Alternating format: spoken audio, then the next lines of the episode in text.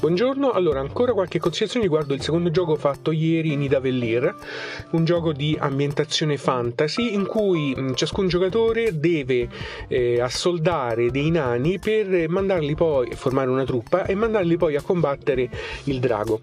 A livello di componentistica diciamo che è mh, piuttosto semplice, si tratta essenzialmente di un gioco di carte, ogni giocatore ha una sua plancia in cui poggiare le monete di cartone bello spesso per eh, partecipare giocare all'asta. Ci sono poi dei supporti delle G sul tipo dei portalettere di Scrabble, eh, in cui poi vengono inserite le carte nani eroici e ehm, le carte delle maggioranze. E poi c'è un supporto in cartone dove vengono messe eh, le, le monete del gioco e, infatti questo viene definito nella, nella, categoria dei dice building.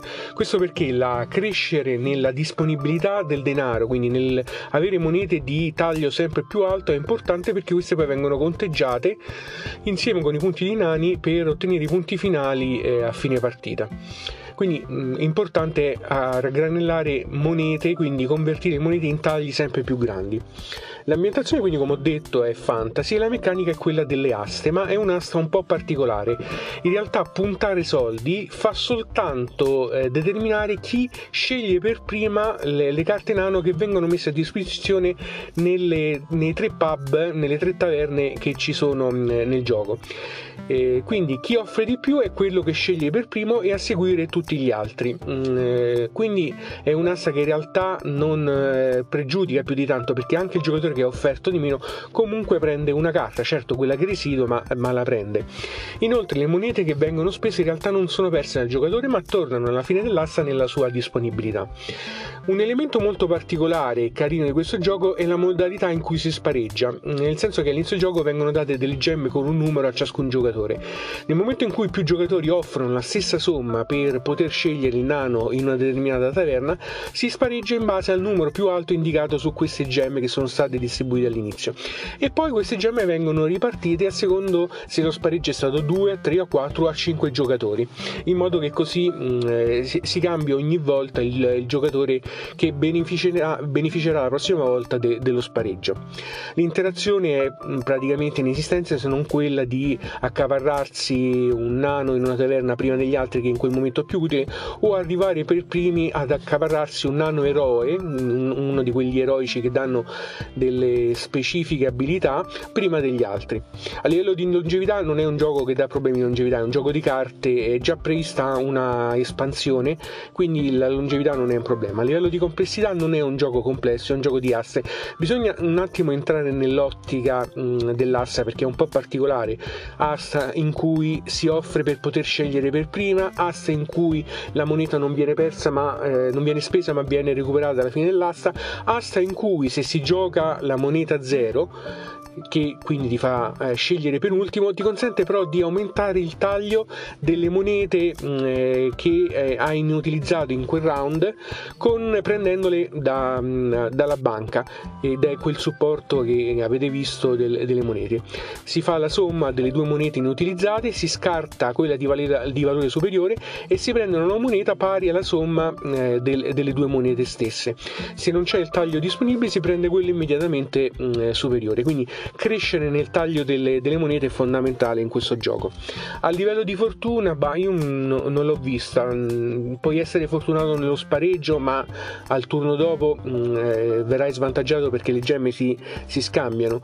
Mm, boh, mh, è un gioco di aste, non, la fortuna non è particolarmente presente in questo gioco.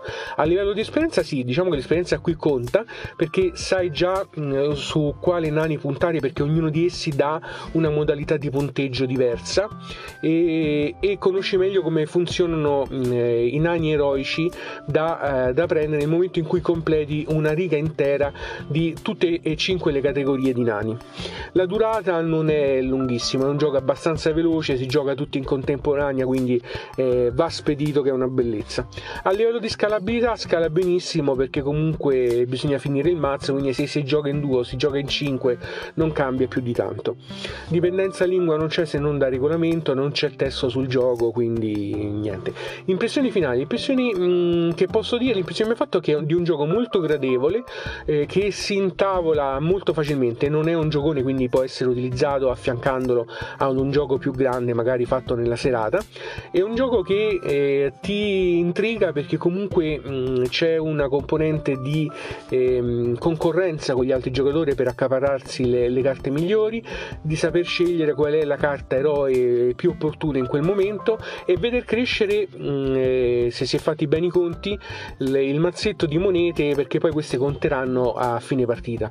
Nota di colore, è disponibile un'app per il conteggio finale dei punti di ciascun giocatore, perché il conteggio comunque sarebbe piuttosto mh, mm, eh, lunghetto da fare, cioè ci sono le varie carte da considerare, questo per ogni giocatore. L'app risolve alla grande questo, mm, questo problema ed è veramente divertente e con un attimo conti i punti fatti da ciascun giocatore.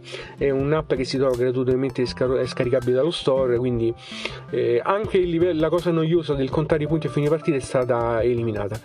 Io mm, ve lo consiglio, giocato online è una figata perché comunque tiene conto subito del punteggio, quindi non devi aspettare a fine partita per sapere come stai giocando, lo vedi man mano però giocato anche eh, con eh, gli elementi fisici dà divertimento e ha un suo perché. È un gioco divertente che si apparecchia facilmente e con l'app diventa anche abbastanza rapido come eh, sapere come è andata la partita. Quindi ve lo consiglio